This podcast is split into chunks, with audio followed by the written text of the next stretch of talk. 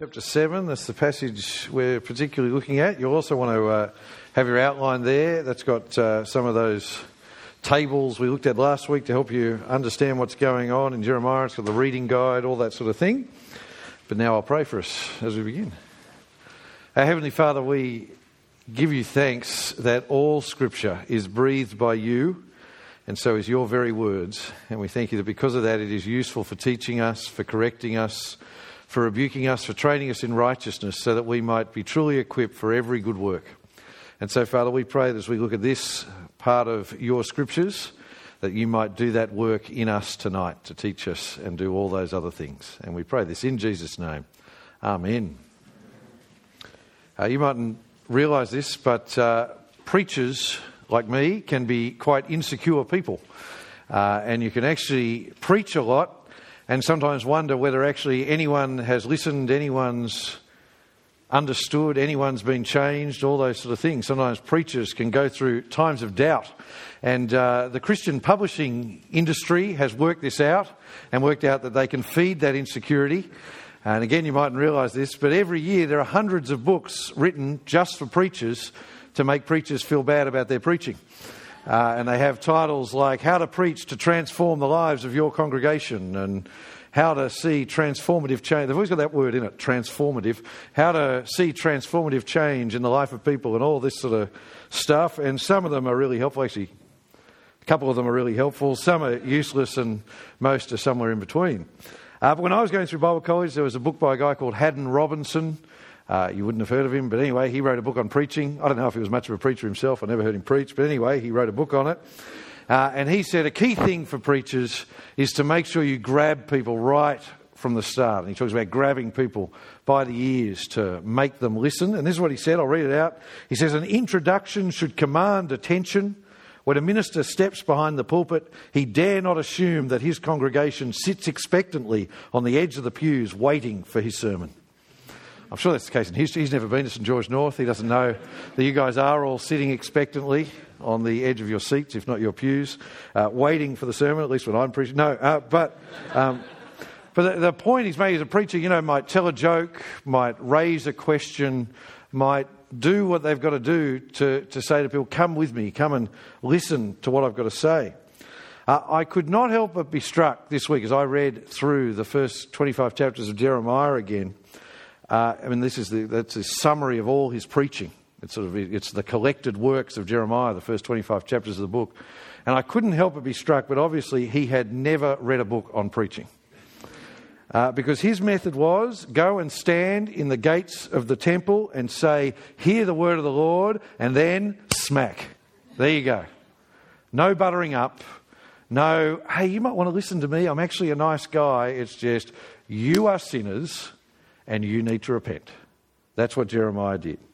Uh, he did not think, interestingly, he did not think it was his job to butter people up. He didn't think it was his job to win a hearing for the word of the Lord. And there's actually a message for that in us as we hear sermons. That, that actually the very fact that the word of God is being preached should make us sit expectantly on the edge of our pews, irrespective of whether the, the preacher is particularly interesting or not. The word of God is being preached, and that was Jeremiah's attitude. His thought was, My job is to confront you with the truth of God's word. Your job is to listen. Simple as that. Now, come with me. You remember last week we saw God's call on Jeremiah back in chapter 1, where God set him aside as a youth to bring his word, not just to Judah, but to the, the whole world, to the nations. Well, now in chapters 2 to 25, we have, like I said, his collected sermons. And the, the difficulty for us in reading them is they're not in order.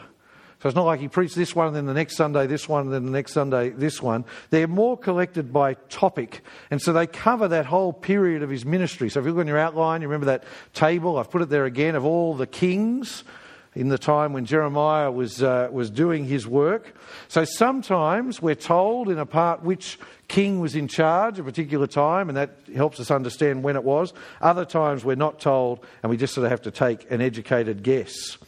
So here Jeremiah just goes straight for it.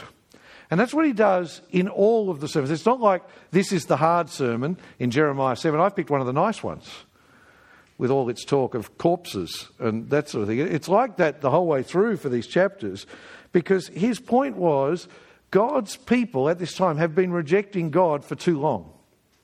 God's people have been rejecting God's word for too long. So Jeremiah's job in speaking God's word to his people was not to sort of gently encourage people. There were other prophets at other time who did that. It wasn't to subtly raise questions for people to have them think about it over the next few weeks and make a decision then. It wasn't any of that. His job was to rebuke them and then to pronounce God's judgment upon them. And so, if you read all his sermons, uh, hopefully you read up to chapter 6 this week. And thank you for those people who have been emailing me and a couple of people emailing questions as you've been reading through, and feel free to do that. You'll see the reading guide on the end there up to chapter 14 uh, this week. Uh, but what you'll see is Jeremiah uses all sorts of different examples. He has all sorts of different moments that he's speaking to. But in the end, the message to Israel and Judah is pretty similar right through. It's this God has been wonderfully faithful you have been horribly faithless. That was his message to Israel and Judah at that time. God has kept his covenant with you, even though you don't deserve it, but you have not kept your side of the covenant with God. Even though God saved you and rescued you and gave you this land to live in, you have rejected God. And especially, he says to God's people, you have done the thing that God hates more than anything else. And what is that thing? You have turned away from the one true and living God to worshipping idols. And so as you read these sermons, it's full of sarcasm. He talks about the fact you worship trees and you worship rocks. And what he's saying is that thing you call a God over there is just something you've carved out of a tree. That's all it is, a lump of wood. How stupid is it to bow down and worship a lump of wood? And so he talks about worshipping things of stone and wood. And God calls that through Jeremiah, he says that idolatry is like adultery. That's what it is. You have prostituted yourself, is the language he uses, to other gods. And through Jeremiah, God says that has then led you to all sorts of other immorality and all sorts of other ungodliness. And especially as a nation, God condemned them for the fact that instead of doing what his law demands, which is caring for the poor and the widow and the orphan, they have abused the poor and the widow and the orphan. And so in his preaching, Jeremiah was calling God's people to repentance. He kept saying, Turn back to God if you want to live in the land, turn back to God. But there was another part of his preaching that was basically saying, It's too late. God's judgment is coming. So, as I said, I could have picked any of those sermons to focus on. I've probably picked the most famous, which is chapter 7, uh, and it's called the Temple Sermon, and you'll see why. We're not told when he preached this, but there's a reference to it later on in chapter 26 that suggests it was probably during the time of Jehoiakim, which was when, if you remember last week, Jeremiah was really hated more than any other time. So it was a pretty low time for Jeremiah when he preached this. So let's look at it together. Come with me. Chapter 7 of Jeremiah. God says to him in verse 2 Stand in the gate of the house of the Lord, and there call out this word Hear the word of the Lord, all you people of Judah who enter through these gates to worship the Lord. And his message was there in verse 3 Correct your ways and your deeds, and I will allow you to live in this place. So, straight away, you can see why it gets called the temple sermon. Uh, God said basically, Jeremiah, what I want you to do is go and stand at the entrance to the temple. And as the people come in to worship me and they're carrying their, their lambs and their goats to sacrifice at the temple, as they come in, say to them, You need to repent. Go out and fix the way you're living if you want to stay in the land I've given you. Now, immediately I think, why go to the temple and preach this? Do you know what I mean? It's sort of like preaching to the converted, isn't it? You know, you know, these are the people who are on board already. These are the people who are saying, we're bringing a lamb to sacrifice to Yahweh. We're people who want to worship Yahweh. Why not go to the pagan temples? which were basically brothels. Why not go to the brothels and preach there to the sinners? Why not go to the marketplace where people were stealing money off one another? Why not go there, out where the sinners are, and preach to them rather than to the religious people in the temples? Well, Jeremiah did that as well.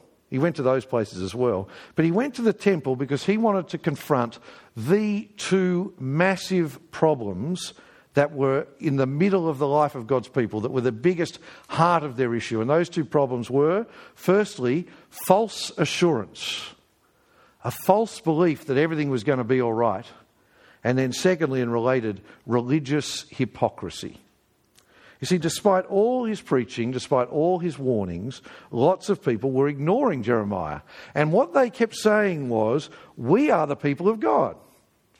We are the people of God's promises. And, and, and God has always forgiven us, so why won't He do it again? And then the main reason they said what that was, they said, We've got the temple. And God will never let anything happen to His temple. So, wherever we stay near the temple and wherever we do our religious thing at the temple, all your prophecies about God judging us are rubbish and we're not listening to you. God's not going to let anything happen to us. And you see it there in verse 4. Look there. He says, Do not trust deceitful words, chanting, This is the temple of the Lord, the temple of the Lord, the temple of the Lord. I think he's purposely copying them. They were repeating it like a mantra. It was sort of like a magic formula for them. If we just say over and over again, We've got the temple of the Lord, we've got the temple of the Lord, then God will not let anything bad happen to us. But Jeremiah says, no, they are deceitful words. Because God is not interested in people who put on a show of religion. God is interested in changed hearts that lead to changed lives. Jeremiah's message is don't trust in your religion to save you. You see, their hypocrisy was all week they would be worshipping other gods. On Monday, Tuesday, Wednesday, they were there bowing down to Baal. They were making sacrifices to other gods. They were, they were going and sleeping around. They were doing whatever else. And all week, they were just sort of getting on with sinning, lying, stealing, sexual immorality. But then they would come to the temple at the end of the week and speak the magic words the priest told them to say. And they'd bring their sheep to be sacrificed. And then they'd say, okay, good, that's got God off our backs. Let's get back to it and they'd walk outside again. It made no difference in the rest of their lives. And he summarizes it there at verse 9. Look at verse 9. He says, Do you steal, murder, commit adultery, swear falsely, burn incense to Baal, and follow other gods that you have not known? Then do you come and stand before me in this house called by my name and say, We are delivered, so we can continue doing all these detestable acts. God will not be mocked. That is what Jeremiah was preaching to the people of God at that time. God will not be mocked. Don't you dare think that a front of religion will turn aside the righteous anger of God. That was Jeremiah's message to the people of God at that time. He points out the same problem down at verse 21. Look down there. He says, This is what the Lord of hosts, the God of Israel, says Add your burnt offerings to your other sacrifices and eat the meat yourselves. He says, he says, Don't bring your sheep to me. You may as well have a barbecue and eat them. Because they're not doing you any good when you bring them to be sacrificed. Just have a good time together. Have a barbie. Eat it. Because I'm not, I'm not accepting it. And then he says, look at verse 22, he says, When I first brought you out of Egypt, did I immediately say to you, What I want you to do is be all religious and go to the temple and make sacrifices? No. I said, Obey me, and then I'll be your God. Verse 23, and you will be my people. You must follow every way I command you so that it may go well with you. So he's saying, You may as well go and eat your sacrifices. Because if you have not worked out that the essence of following me is not doing religious stuff, but is instead loving me with all your heart, soul, mind, and strength, and then loving your neighbour as yourself, if you haven't worked that out, if you think you can ignore me for the rest of the week and then your sacrifice is going to mean something, well, you've missed the point. And you see, inside the temple, all pious and obedient.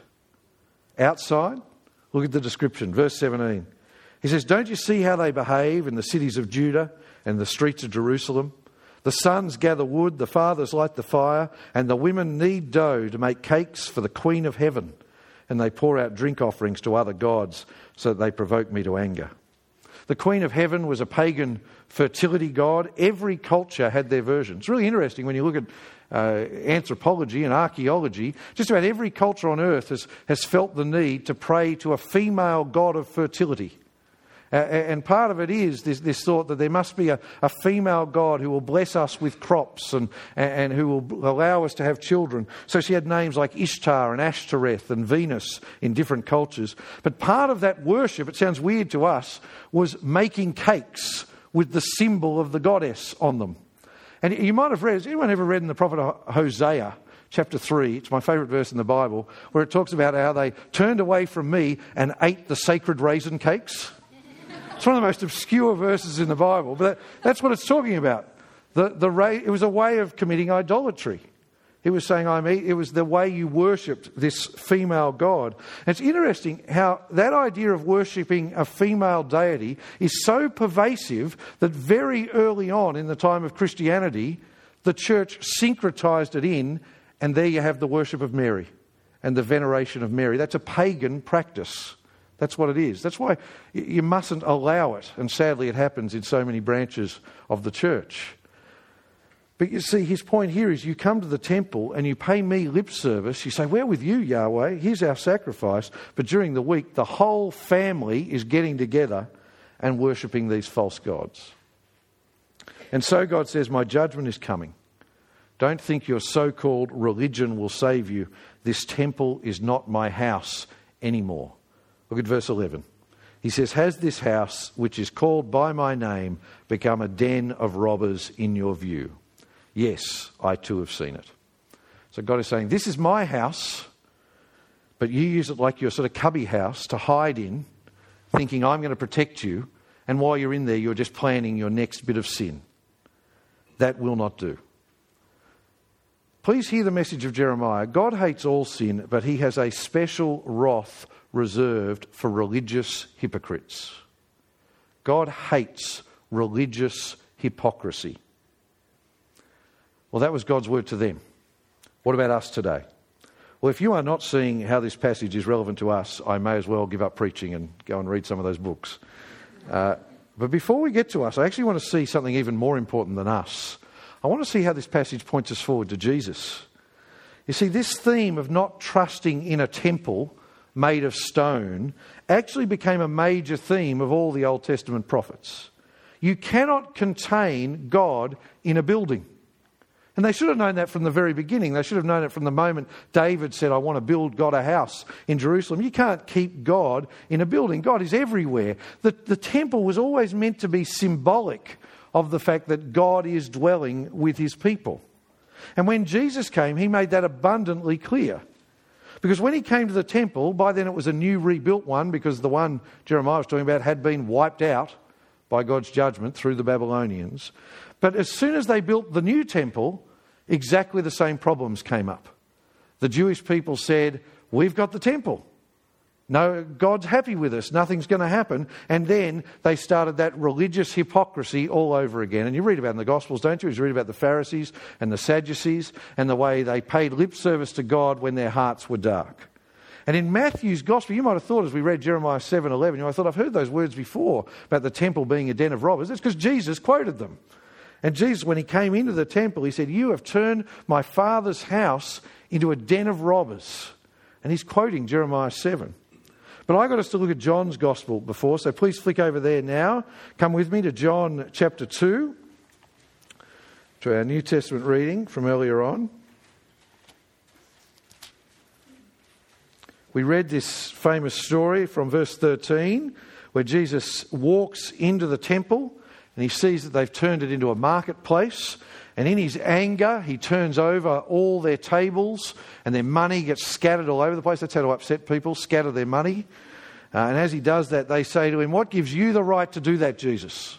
What gives you the right to do that? Prove you have the right by showing us a sign. And look at what Jesus says at verse 19. Jesus answered them, Destroy this sanctuary, that's another word for temple, this temple, and I will raise it up in three days. Now, they don't get it. Uh, they, they, they, sort of think, hang on, don't be stupid. This has taken 46 years to rebuild this temple, and we're still not finished, and you're going to build it in three days, but they've missed the point. Jesus is saying, you can tear down this stone building because it's obsolete. Because you don't need to come to a temple to meet with God when God is already here, namely in Jesus Himself. You can tear down this temple because there's a new temple now there is a new place to meet with God. And it tells us where at verse 21, look there with me. It says, But he was speaking about the sanctuary or the temple of his body. God dwells in his Son. That, that's why buildings are irrelevant. It's why at the moment you, can, well, you can't go in. There's fencing all around. You can go into the church building around the corner, and it's all been ripped open. It's all the floor. It's a great place to go in and have a look, actually, but you can't. But anyway, all the floorboards are up and walls have been knocked down, and it doesn't matter because that's not a holy building. We just want to do what's best for it to enable people to meet. That's what a church building is for. You see, God dwells in His Son. If you want to come and meet with God, you don't come to a temple and offer your sacrifice. You come to Jesus the one who has made the sacrifice once and for all for you by dying and then being rebuilt three days later in his resurrection. And so, for those people back in John 2, they came to him physically. They stood in front of Jesus and listened to him speak. How do we come to Jesus? We come by faith. As the word of God is read and preached, we believe it and we trust it and we meet with God and we find forgiveness and we find salvation and we find eternal life. You don't need a temple. Jeremiah knew that. Jesus proved that. You don't need a temple because you meet with God and find his forgiveness in Jesus. So that's my first point for us. But now, secondly, we need to hear the warning of Jeremiah against religious hypocrisy, just like they did, don't we? Because as we come to the true temple by faith to Jesus, the danger of hypocritical religion is just as real for us. Whenever I read Jeremiah 7, I cannot help but hear ringing my ears the words of Jesus that I find the scariest in the whole Bible. I've printed them on your outline just above the little table there. Take it out. Just listen to these words of Jesus. Not everyone who says to me, Lord, Lord, will enter the kingdom of heaven, but only the one who does the will of my Father in heaven. On that day, many will say to me, Lord, Lord, didn't we prophesy in your name, drive out demons in your name, and do many miracles in your name? Then I will announce to them, I never knew you. Depart from me, you lawbreakers. Aren't they the scariest words in the Bible? I think they are. When we stand before the throne of God in heaven, when Christ returns to judge the living and the dead, we will be standing there and there will be some people we went to church with, hopefully a lot of them. But then we'll look around and we'll say, hang on, where, where, where's Fred? And, and where's Jeff? They, they, were at church every week. And they came and took communion even when we had communion. And they, they sang really loudly at church. And, and they even taught kids' church. And we will say to Jesus, Where are they? And he will say, I never knew them and they never knew me. And we'll say, Well, what, what were they doing? And he says, I, I don't know. Well, he does know. We know the lure of hypocritical religion, don't we? We've seen it too many times in others, and to be perfectly frank, sometimes in ourselves. The person who comes and takes communion, the person who nods approvingly during the sermon, the person who really gets into the music and sings really loudly and passionately, but then goes home and watches pornography on their computer. Or then goes to work and embezzles the accounts. Or who just gets on with their greedy life with no concern for other people. But they really love the worship time. But it makes no difference out there. Or even more subtle, who comes on a Sunday and talks the talk but then just lives their life like it makes no difference week to week and in their day to day decision. They just live like any other non believer would. You are saved by faith. But true faith will always work itself out in obedience to God and His Word. The faith that saves is never alone, it is always followed by good works. And Jeremiah was saying, like Jesus says, you can fool other people by putting on a show on Sunday. You can even fool the minister. Sometimes we're the easiest to fool because we tend to be quite forgiving people. But you cannot fool God. God sees the heart, God sees the whole life, and God has a special hatred for religious hypocrisy. Now, please hear this. Jeremiah, just like Jesus, was not condemning the repentant sinner. You might be sitting there thinking, I have areas of sin in my life. Maybe I'm the hypocrite who Jesus is condemning. The mark of a true follower of Jesus is not that you are without sin. The person who claims they are without sin is a liar, and the truth of God is not in them. And the mark of a true follower of Jesus is that our sin grieves us and we are repentant. And we try to love God and our neighbour. We are driven to love God and our neighbour, but even as we fail, we come to God in honest repentance and seek His forgiveness. See, the mark of a faithful Christian is, ironically, not that we claim that we are without sin, it's that we don't hide our sin. That's the mark of a faithful Christian. We repent of it. Jeremiah didn't want them to stop coming to the temple, he didn't want them to stop offering sacrifices. What he wanted was that they would really mean it. What he wanted was that they would admit their sin, repent of it, and then actually seek to live God's way in their day to day life. So if you feel that you might be a hypocrite, the answer is not to throw your arms in the air and stop coming to church. The answer is not to stop reading your Bible and say, Oh, I'm a hypocrite, I'll see you later. It's not to stop spending time in prayer. It's to be honest about it. It's to stop being a Pharisee and actually admit our sin to God and other people as appropriate. Doesn't mean you've got to shout it from the rooftops. But the person who's truly repentant of their sin will share it with a Christian brother or sister. They will confess it to someone else, and then they will seek help in living for Jesus. As I close, throughout history, there have been certain times in certain places where there have been what gets called revivals or awakenings amongst the people of God. Uh, there were several in the book of Acts. When you read the book of Acts, you see these, these amazing events that happen where the people in Ephesus, for instance, just all en masse decided to turn to Jesus, a massive crowd of people. Uh, but then in the 17 and 1800s, there were revivals in England and in North America with preachers like the Wesleys and Whitefield and uh, Jonathan Edwards, and we still sing hymns written by those guys. In the 1900s, in the 1910s, there was a revival in Wales where massive numbers of people became Christians. In the 1930s, there was one in East Africa. That's why the church is so strong in Kenya and Uganda and places like that, because of those revivals that happened then. Here in Sydney, there was something like that in 1959 when Billy Graham came here for the first time, and thousands of people became Christians, ironically, at a racecourse. Uh, but the thing with all those revivals, when you study them as history, is that they often start in the church. They start with the people of God. And what they start with is Christians repenting of their hypocrisy. Where they start is with Christians saying, I've been hiding, I've been a hypocrite, and now I need to confess my sin.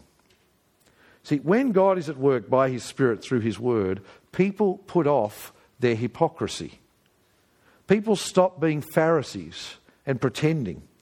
And they say, How wonderful is God's love and God's mercy and God's grace that He could forgive a sinner like me, so I don't need to put on a front for you. I don't need to hide my sin. I just need to admit my sin and grasp the forgiveness I have in Jesus. And then, do you know the other mark of true revival? It's that people then get serious about putting off their sin and leading changed lives because that shows true conversion. And in some of those places where revivals have happened, they've written history books about it. Whole towns were reformed and started to care for the poor and started to show love for the outcast because so many people were becoming Christians and their changed lives had a massive impact. Now, you cannot manufacture a revival, it takes the work of God as His word is preached. But can I tell you, I pray for it for us every week. That is my prayer for us every week that there would be such a work of God by His Spirit through His Word that people who are hypocrites, people who are Pharisees, would throw it off and then God would do an amazing work through us. Interestingly, though, come back to Jeremiah chapter 7 just as we finish. Last point. Interestingly, did you notice in verse 16 and the verses around there where God said that really amazing thing where He said, Don't bother praying for these people? Did you see that? If you were paying careful attention, I think it would shock you. I hope it does. God said, Do not even bother praying for a response from these people because they've had their chance. They're just not listening. It's very confronting, I think, when God says that about people, when He says, Don't even bother praying. But I just want to say to you, that was a word to Jeremiah and not a word to us. we should pray for it. We should pray for it in our own lives, and we should pray for it in each other's lives. We should pray that we would be so gripped by God and His grace that we would not be hypocrites and we would not be Pharisees putting on a show of religion, but instead we would be people who are truly repentant, forgiven sinners. And then we should pray that we would be people who live out those lives of faithful obedience, not just when other brothers and sisters in Christ are watching on a Sunday but in every decision we make and in every aspect of our lives on every day of the week. So let's pray that for one another right now. Let's pray. Our Heavenly Father, we thank you for this part of your word that is so confronting. And Father, we confess that at times we have been hypocrites. We confess that all too often we attempted to put on a show, to pretend that we don't struggle with sin, and just put on a front for other people. And Father, we repent of this and are sorry for it and ask for your forgiveness. And we pray that we as a church here would be so gripped by the truth of your gospel that we would confess our sin, that we would not hide it from you or from others, but instead we would confess it and seek to live authentic lives for you. Help us to be people who are not just faithful on a Sunday, but instead people who are faithful right through the week. And Father, we pray that as people see the change in our lives, they might want to come to know the Saviour who we have come to know, our Lord Jesus Christ. And we pray this in His name. Amen.